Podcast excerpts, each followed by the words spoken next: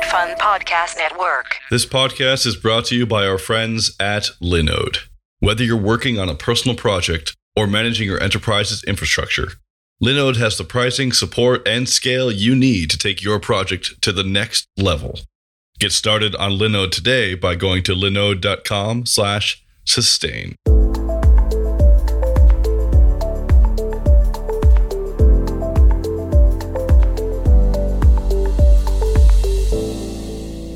Hello, everyone, and welcome to Sustain, the podcast where we talk about sustaining open source in the long haul. Who are we? Where are we going? How did we get here? Where's the README file, etc., etc. Today we have a couple panelists on. We have Eric Berry. Hey, everybody. Justin Dorfman. Hello, hello. And me, ahoy, hoy. And we have a very special guest today. They're all special guests, but this one's also special too. We have Caitlin Thaney. Hi, everybody. Caitlin is the executive director for Invest in Open Infrastructure. Caitlin, can you tell me what that is, what you're doing there? So, Invest in Open Infrastructure came out of a couple of key elements and events in the broader space. So, uh, literally came out of an event called the Joint Roadmap of Open Science Tools, an event back in 2018, where there were a number of different individuals in the open research space infrastructure providers, advocacy organizations, et cetera, who not only met to map out the broader landscape of open research tools and tools for scholarly communications, but as a part of that, had a separate side conversation about the broader sustainability and fragility and how we're looking at sustaining these tools in a very tangible, sort of financial way. Most of the space, as many people that listen to this podcast might know, is supported by a handful of philanthropic organizations some might be able to get some broader institutional support, but you really have just a, a limit, a couple limited pools of capital that really make it difficult for, say, an institution to convert completely to an open tool to know that that's going to be around for you know the duration or be sustained in a way that is meaningful to that project. So that group got together and said we should really come together and explore what it would look like to really change the way that this is, is going rather than just bemoaning it in the hallways of these various events. That also was kind of building on a couple of different events in this space, including some acquisitions of key pieces of infrastructure that the mm-hmm. research community relied on. Tools like and resources such as the Social Science Research Network, which was acquired by Elsevier, bepress, which was also acquired by Elsevier. Some of these nonprofit, some of these for profit. There were a number of other research tools that in the last i would say five to six years have been acquired not only because it became a an issue about the financials but also because many of these organizations were looking for abilities to further scale and feel support from a broader organization. And on the other side of things there were also motivations such as you know what sort of data can we gather through the tools and usage that is tracked through these systems so that these larger companies could better understand the usage patterns, the information about the scholarly system, and commercialize that for for profit reasons. And so, Invest in Open Infrastructure started with a coalition of individuals. We have a 20 person steering committee, which is very representative of some of the individuals who were part of those initial conversations. And in 2019, was able to receive some support through Schmidt Futures to really turn that into something that is staffed with person, being me, and see what we could start to do to create a not only a clearinghouse for these sorts of resources to help elevate the conversation around what sustainability and durability looks like for community owned and operated infrastructure, open tools and technology, but also help serve as a catalyst for these sorts of conversations in the space, but rooting that in an evidence based sort of fashion, which I'm happy to talk a little bit more about.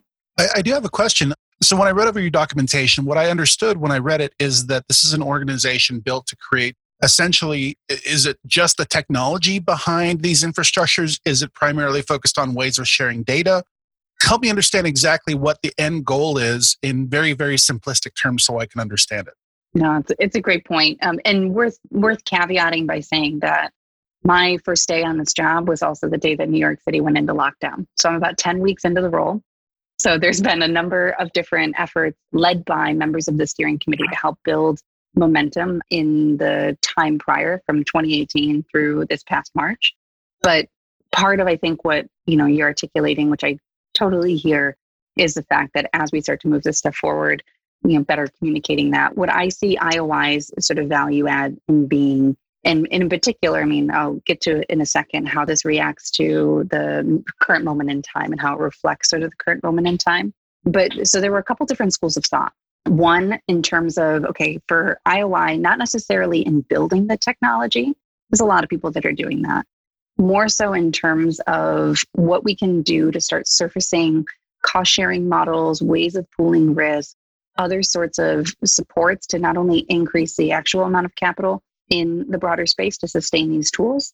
And some of the things that kind of cater to that are if we better understand what the models already are employed and how many tools might be you know looking at further funding or in need of further funding that we rely on can we gather more information there through not only landscape analysis and, and census like tools but also doing more of a deep dive to help provide those recommendations to key decision makers so philanthropic funders government funders institutional decision makers what do they need to essentially create the business case to move towards these tools that is kind of one key area that I think IOI stands very firmly in. And so we're really working on building out not only that set of criteria for how we assess what counts as open infrastructure and along which lines. This is something we've heard a real need for. Even say, for example, someone that's in a library that's looking to make purchasing decisions that advances open technology. What can they put up in front of their colleagues to say, you know, these are the ways in which we're evaluating whether something here is interoperable with our other systems or is open in a way that we feel comfortable with to advance scholarship. Other example would be, say, the European Commission that's looking to build out, say, an open science cloud and is having an, uh, a request for proposals for different platforms for people to bid on that. You know, can we have something there that we say, when we say open, this is what we mean? And so there's been a couple of different efforts and standards based efforts to values and principles based efforts to do that, that we're looking to kind of stitch together so that we can bring some clarity to the space. The second component is really to see what we can do to serve as a key support for those two decision making groups that are, in many ways, not only the key drivers of much of the innovation and sustainability for this space, given the capital and the investment, they also reflect very different phases of investment with the philanthropic funders and government funders often supporting the you know three to five year kind of timeline and more on the innovation side with institutional supporters often carrying the longer term investment of not only time but also capital for some of these projects and there's a whole other variety of business models that are employed or tried out and experimented with in between and so, you know, can we, for example, if you think of it as an investment firm that has an analytics shop that provides you with targeted recommendations and understandings of, okay, you're looking to take on this amount of risk. Here's what we'd recommend.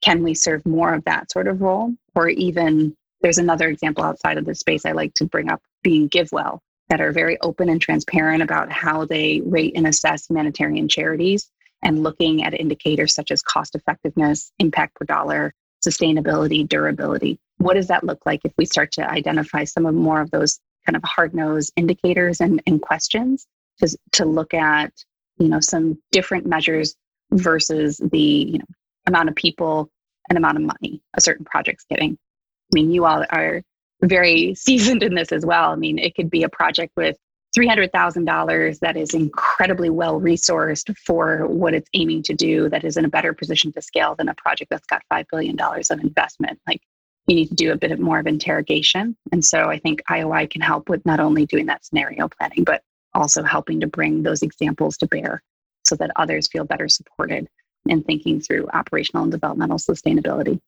Fan, uh, thank you. That that really cleared it up for me. Thank you. You are our third executive director on this podcast. So, first of all, thanks for coming on. I read your bio, your former employers, very prestigious. You got Wikimedia, which is Wikipedia, and Mozilla, Creative Commons, like really, really influential organizations that have a huge impact on the open internet. My first question is how did those organizations set you up for what you're doing now? Because what you just explained is so impressive. I, just like, okay, obviously these past, these former employers or organizations that you worked for had a huge impact in getting you ready for what you're doing now, which is again very impressive. My second question has to go around the Mozilla Science Lab. So when you're done with that, I want to go just one more question into that. So first of all, how has these organizations shaped you to become the executive director that you are? So my time will start back in the Creative Commons lens. So I actually started as a, crime reporter and at the Boston Globe, low level grunt, early 2000s. Went from there to working at Reporters Committee for Freedom of the Press doing First Amendment research. Had a phenomenal First Amendment law. And this was back when I would say early 2000s. So right when you we started to see uh, you know various books and momentum around Creative Commons, but books create, you know, out by Larry Lessig and others on the Creative Commons board around cyber law and more of the discussion there around how technology and law come together. And so when I originally started working with Creative Commons, it actually was predated by working with Hal Abelson at MIT, who is a legend in his own right, not only in terms of being one of the founding directors of Creative Commons, but also very much someone that I'm very happy I did not Google before I took a job helping with the research alliance that he was working on with Microsoft around education technology, you know, in understanding his deep, deep roots, not only in computer science, free software foundation, open courseware, I mean, you name it. There's there's so many areas in which Hal's work has touched.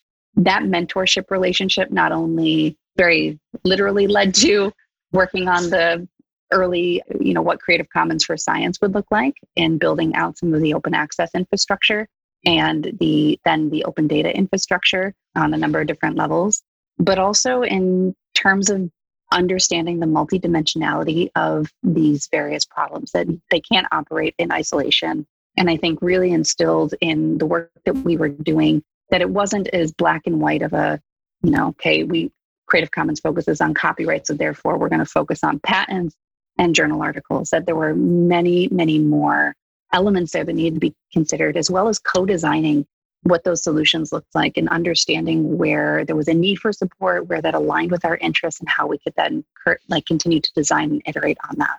And so I really, you know, applaud the work of not only those initial kind of team members, but also those initial board members, thinking of Kelly Abelson, Larry Lessig, Mike Carroll at American University, Jamie Boyle, um, and his work on the public domain at Duke because they were so heavily invested in our work and really helped shape our, you know, my thinking in terms of understanding how to, you know, build with, not for, to borrow from Laurenellen McCann, and do so in a way that understands the other elements beyond the, the physical infrastructure, beyond the software, beyond the actual tactical solution, and understanding those social dynamics as well and you know that carried forward with the the work that we did otherwise. I think the very rooted in that community organizer element and you know understanding that we may have an initial thesis but really putting that out for others to help us better understand where those emergent needs are and what we can do to help solve real problems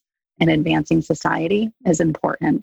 Uh, the other thing i'll mention because this came up in some of the work i was doing at mozilla and building out the science program there was that there were oftentimes conversations about, well, you know, you're just focusing on science. You know, what sort of broader benefit does this have for the space? I mean, you all know the deep roots that open source has and, you know, software and the internet have in science. But beyond those initial stories, I think there's also a really interesting kind of proof space that this sort of work allows for because you know in terms of moving decisions forward it's not just talking about researchers it also t- touches those in the you know education sector, universities, policymakers, for-profit tech, nonprofit tech, all of these various elements that you know by their very nature help bring and help incubate different solutions that you can then apply to broader society. And then the last thing is the to speak to the work that I was doing at Wikimedia. Most of my career has been in the programmatic and strategic work, but also being in the nonprofit space for most of that career, except for a couple of years in between doing fundraising to help build out long term support for those programs. The work that I was doing at Wikimedia, I had the opportunity to join and help build their endowment for Wikipedia and other free knowledge projects. That largely came from a very similar motivation as you know joining Invest in Open Infrastructure had in terms of recognizing the fragility and how we are you know building out supports for this space. You know, if you think about some of the technologies and also advances that are most needed in society. That's happening in some of the most emergent spaces where we're not going to see that proved out for maybe 5, 10, 15 years. But that doesn't mean that you don't keep doing that sort of innovative work. And this also came at a time, you know, in 2017 where we saw a number of these sort of labs-based R&D operations hit their 3 to 5 year funding mark, if not maybe 7 if they're lucky, and get divested because of you know funding crunches rather than understanding how critical those were to society. And so the opportunity to join wikimedia to say when we talk about sustaining open can we do so in a way where we don't need to spend the first 20 minutes explaining the value of open? And more so just talk about you know everyone knows wikipedia the brand people love and know and love they rely on it's embedded in our day-to-day lives. How can that help not only provide real long term support for that work and that ecosystem, but also wedge that door open so that we can hopefully have a different conversation about what it means to not just endow something like that, but treat that as the institution with permanence that we need to start talking about some of these other tools that otherwise I feel got caught in the well, I can't touch the columns on the outside of the building. So, you know, what do you mean it's going to be around for a long time? So, hopefully, helping to shift that conversation. And that's how you were shaped to do what you do now. Okay. Mozilla Science Lab. For those who don't know, it's Mozilla science.github.io. You have a call to action called Get Credit for Your Code. What is that or what was that? And how did your team come up with it? Just the history. I, am sure, curious. Absolutely. So, Mozilla had a number of community driven programs they've since deprecated and sort of brought those kind of best elements into the broader work. There was a shift around 2017, 2018. Um, but when I joined in 2013, understanding you know that there were some really deep relationships that we wanted to develop to advance certain aims to support and mobilize others on, on the open web in not only science but advocacy education etc the science lab in its early days we had a couple of key tenets that we were exploring. So we were looking at the digital literacy. So in terms of computational training, in terms of you know the further development of resources, including like the open, what the open leadership curriculum originally started as was a working open workshop of really taking to task our assumptions that people knew what we meant when we said that we work in the open and actually providing some resourcing there. But beyond that, in the community development component, we really wanted to start to demonstrate what it meant when you had the longstanding history of Mozilla in the open source space brought to bear on the research community, as well as with all of these other sort of tenants around open access and open data and open code and, and broader open science. a lot of opens to include in a sentence, but you know what I mean. And so that prototype actually came from a number of discussions we were having with others who were thinking about this space in not only the data repository side, also in terms of colleagues that we had at GitHub that came from this space as well to say what would an initial prototype be to start showing what a you know future state of this work could look like? You know are there ways in which we can take what we've already started to apply in the you know data space of taking for example the longstanding history of digital repositories for content and preprints and and papers and you know all of that element there.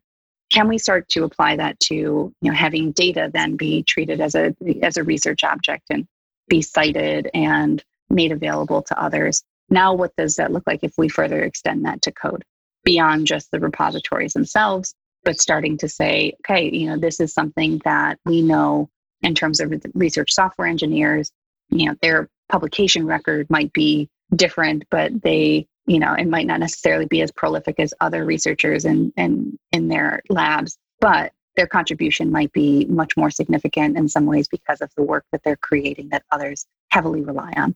And so that was kind of one of the initial demonstrations. Those tools that we kind of crafted were meant to serve as conversation starters and experiments, and then have been picked up and brought into other elements of dialogue across a number of different groups. So, you know, Richard, I know, you know, you've been involved in some of the software sustainability space. So, you know, carrying that forward into that conversation, into some of the scholarly communication conversation. And the last thing that I'll mention is like going back to like the initial Creative Commons work that we were doing in this space. When we were talking about the materials involved in research, this was back in 2006 to 2010.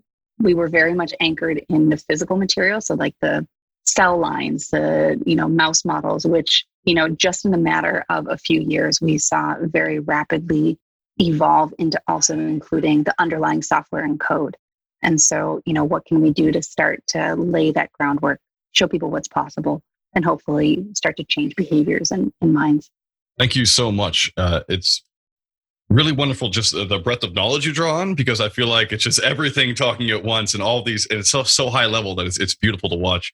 I didn't know that you were a reporter at the Globe. I apologize because I've been saying Spotlight, kind of in reference to Spotlight, every time we have our Spotlight episode. And I just want to say I'm sorry, but maybe also get permission to keep doing that. Oh, I don't please. know if I can. I, I, can't credit myself on Spotlight. I, my desk was right outside of where they were, but I mean, oh, was, wait a minute! Didn't they have like a movie about that?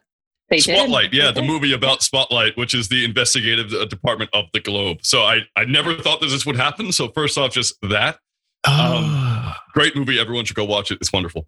Another thing I wanted to say is that I was just a person in a chair. I had a scholarship to go to most of the WSSSPE conferences. So don't blame me for being involved at all. I, I'm very little. Your name is actually much more important there, and you were much more included in those conversations. So thank you so much.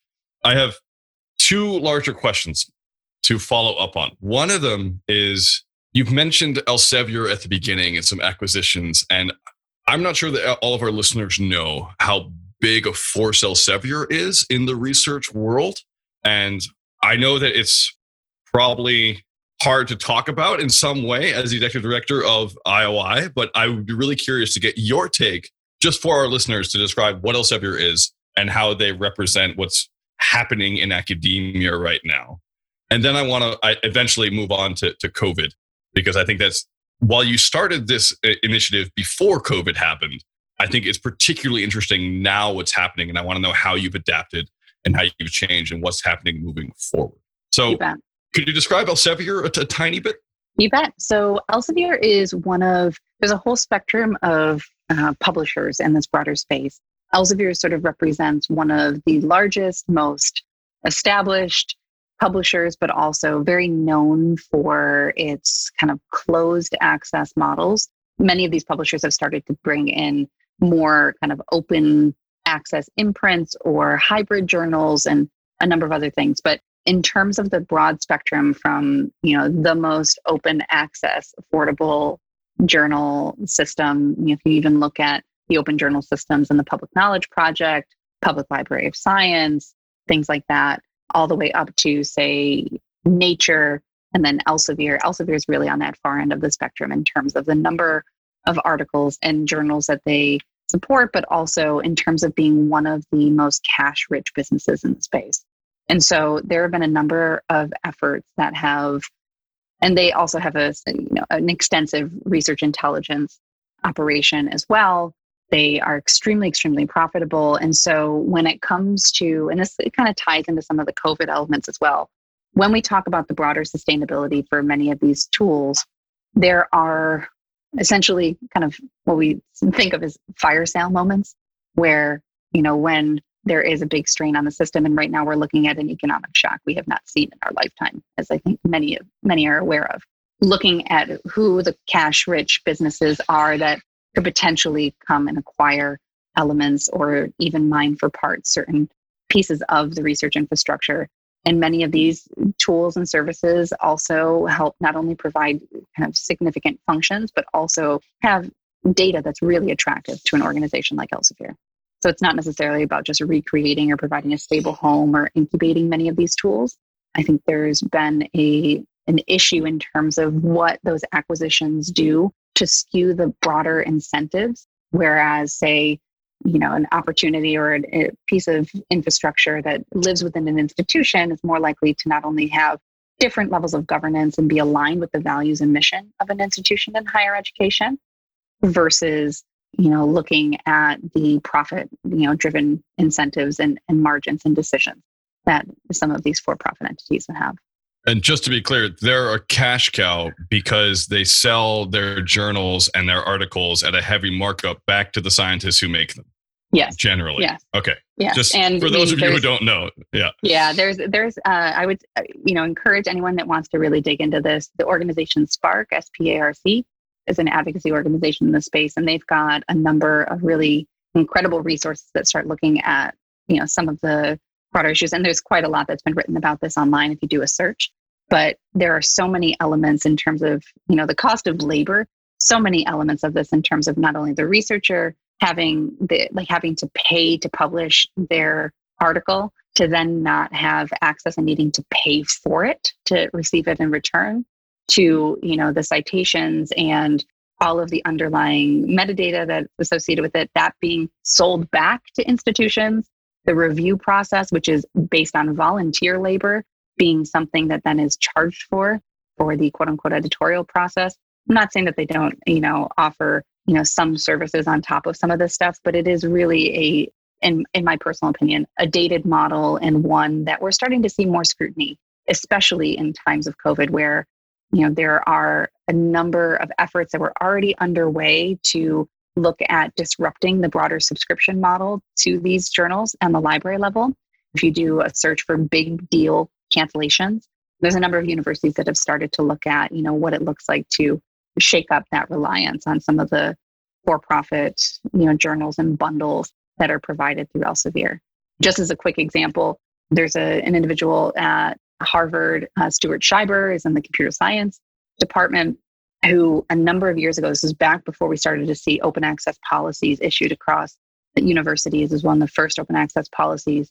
He went around to, I want to say it was e- 70 to 80 of, you know, libraries on the, in the Harvard sort of network, went around to all of them and pulled what they're subscribing to those lists and said, oh, you know, we've got a number of these groups that are subscribing to the same thing. What if we just start crossing things out and create an interlibrary loan? That seems like a great way to save money, right?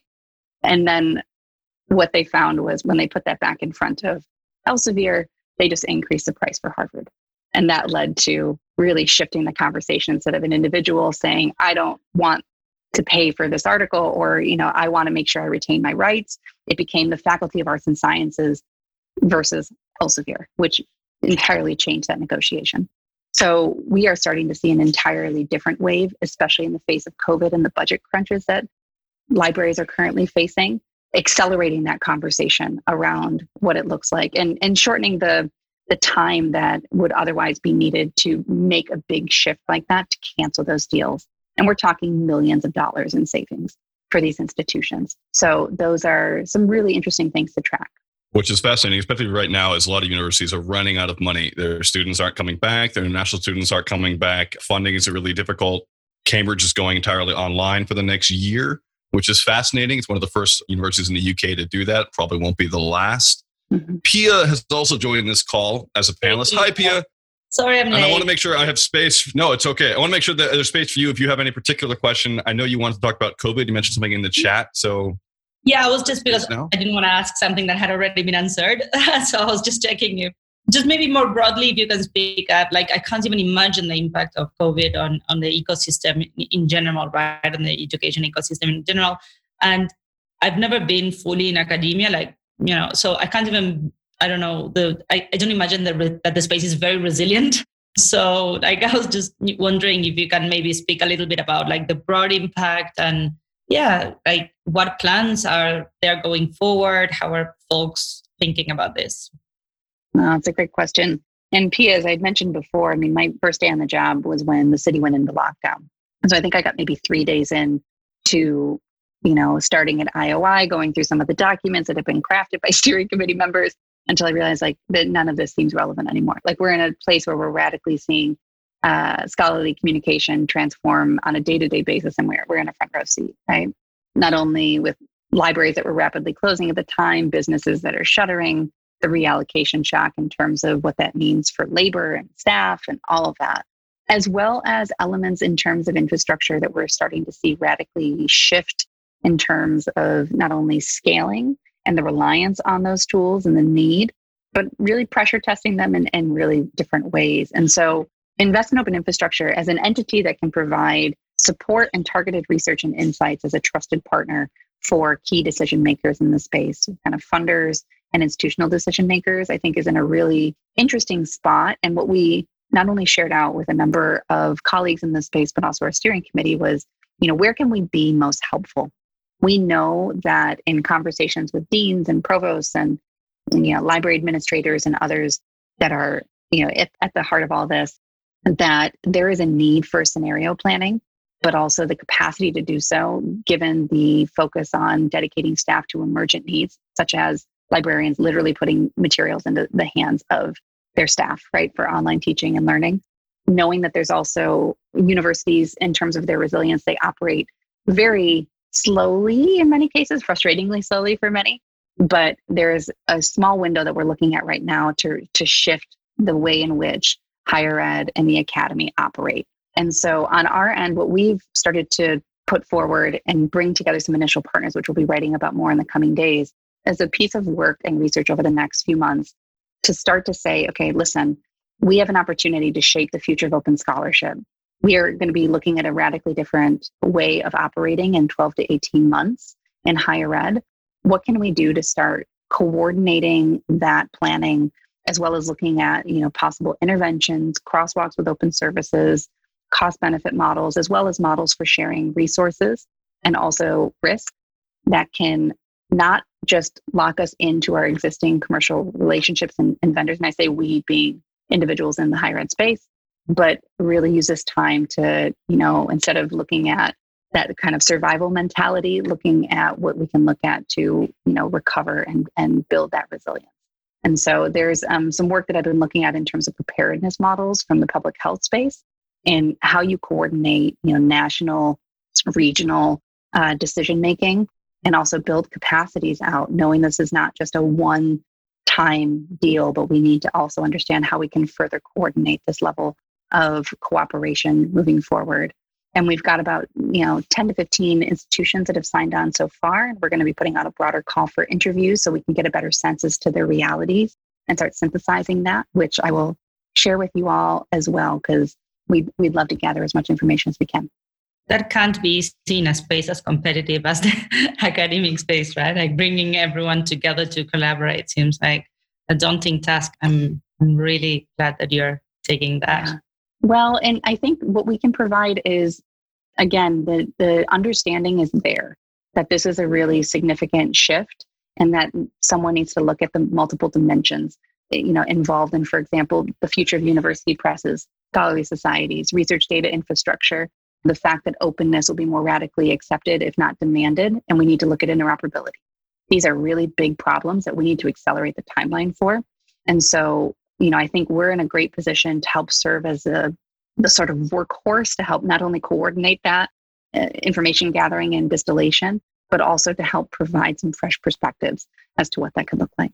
A huge shout out to the Schmidt Foundation for funding this work. Thank you so much. That is so awesome that you're doing this. And when I first entered the space, I always was had this constant FOMO. Oh, I should be in that project. Oh, I should be in that project. This project's doing the most good. But as I get older and more wizened, one of the things I'm learning is that you know they're all we all work together, and it is multidisciplinary. It is multivariable. Every there's they all have to interconnect. So thank you so much for serving as a central node for that web of interconnection, in particular to do with open infrastructure. If I am a software developer, or if I work at a university, or if I'm a researcher, how can I get involved with your project? How can I find you? Where do I go to sign up? So we will be sharing that out in the next few days, but at the current moment in time, feel free to reach out. My email is kt at investinopen.org. And I would love to kind of connect with as many people who are interested. Um, you can also kind of sign on to some of these broader principles on the website, but we'll have, you know, a, a kind of broader mechanism and call for participation in the next few days. Thank you so much. Looking forward to that. And this podcast may also go out after that has happened. So those you of go. you who are listening, go back in the past and look there. Most good things are there as well. Now it's time for a spotlight, which I finally get to say in an accent with some sort of affirmation without feeling like I'm totally culturally appropriating a city that's 200 miles from my home. Spotlight, where we talk about really cool things that have helped us out. I'm just going to go first. The way I got involved in coding, the first time I thought to myself, I am a coder. This is the coolest thing ever, was actually with BibTeX. BibTeX is a super sweet open software to do bibliographies for science. It's part of LaTeX. the first thing I did was I made a BibTeX language that matched my university style guide. And that was like how I learned to code. It's like Pascal or something. It was horrible, but it worked. Everyone should check out BibTeX with an X at the end. Super cool. Justin, what do you got? Undraw.co. We use it for CodeFund and we're going to start using it for the CodeFund newsletter. I did some prototypes last night. I was up to like 12 because it's just so cool. And if you ever need like an illustration, it's they're completely open source and I think Creative Commons as well. I don't know. But either way, you could use it. And uh, yeah. Thank you so much. Eric, do you have anything for us today? I do. I'd like to give a shout out to betterhelp.com during this whole COVID crisis. And I think I'm not alone in the fact that mental issues are becoming more of an issue recently. We even talked about that before the call. And I decided to reach out and get some help for myself. And I signed up betterhelp.com, found an amazing therapist who really matched me very well, and uh, still a local therapist. So I've tried therapy before, and, and it's kind of a hit and miss depending on who you go to. So it's almost like a dating site for you know for a therapist. And then when you get matched up you can work with them either via sms or, or chat. You can do voice calls or you can do video calls. And so i've been having weekly video calls and and it's been a very very good experience. I, I highly recommend them. Betterhelp.com uh, just real quick from someone who works with eric every day it's like night and day so i don't know if it's anecdotal it's probably anecdotal, but like, uh, yeah, check. I, I don't know how to take that, but cool. Thanks. Therapy well, I mean, also. Yeah, before therapy, Eric was a nightmare. no, no, no. You weren't a nightmare, but you were really depressed, and I was worried. And yeah, now, no. now you're like you're chipper. I'm, I'm much more chipper. Yes.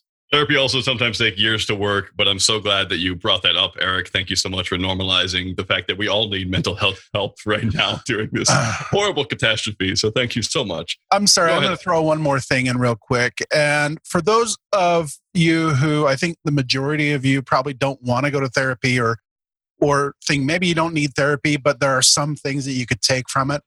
There's a website where you can get all of their worksheets. So in therapy, a lot of it's all about finding the issues and you get these worksheets and you get these documents to help understand how how it all works and how to respond and become mindful. Sorry, I'm ranting a little bit, but I'll share in the show notes on this, but I think it's a really important resource. I think it's called therapyaid.com or therapistaid.com. I'll figure it out and I'll link it in the show notes, but even if you don't want to go to therapy or you don't feel like you need therapy, this is a really great resource to find support documents, ways to support yourself in ways that therapists might. I, I, and I found it very, very cool that they shared that with me. Thank you so much again. Cool. So I'm Argentinian. So for me, like therapy and psychoanalysis is like, you know, it's like as common as it gets. Like 12 years of Freudian analysis therapy here, my dearest. So you know what? All right. So my spotlight for today is very funny. It's very similar to Justin's, which of course I didn't have a spotlight, and I remember when he said his. So whatever. It's called Excalidraw, and I actually used it yesterday to do a mock-up, which I haven't had never done, and it's ugly, but you know it worked. So Excalibur, but Excalidraw.com, open source project to do really cool, easy mockups there. Awesome. Uh, that's Excalibur, right? Excalidraw. Excalidraw. Okay, thank you. Excalidraw. Thank you so much. And Kaitlin, last but not least. So on my end, I've been really thinking through deeply the ways in which we can better work together and what are the mechanisms to enable that, knowing that there's still a significant amount of work. So this is kind of open source practice versus open source project. But from a former colleague at Creative Commons who's now at Sage Bionetworks, an open health organization, I want to shout out the their portable informed consent toolkit, which is fascinating in terms of the various ways in which you can not only design to better inform individuals as to what they're signing away. I think that there's elements there that whether or not you're mounting your own research study are just really thoughtful in terms of making sure that people understand and that you're building for accessibility and readability the experience that you're looking to draw others into.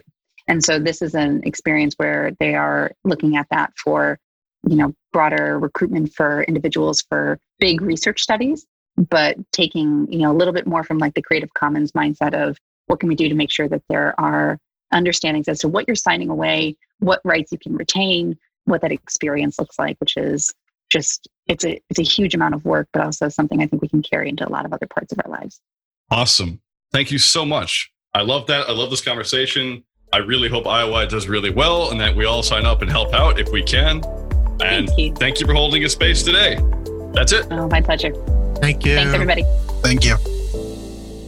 This podcast is brought to you by our friends at Linode. With 11 data centers worldwide, including their newest data center in Sydney, Australia, with enterprise grade hardware, S3 compatible storage options, and their next generation network, Linode delivers the performance you expect at a price that you don't.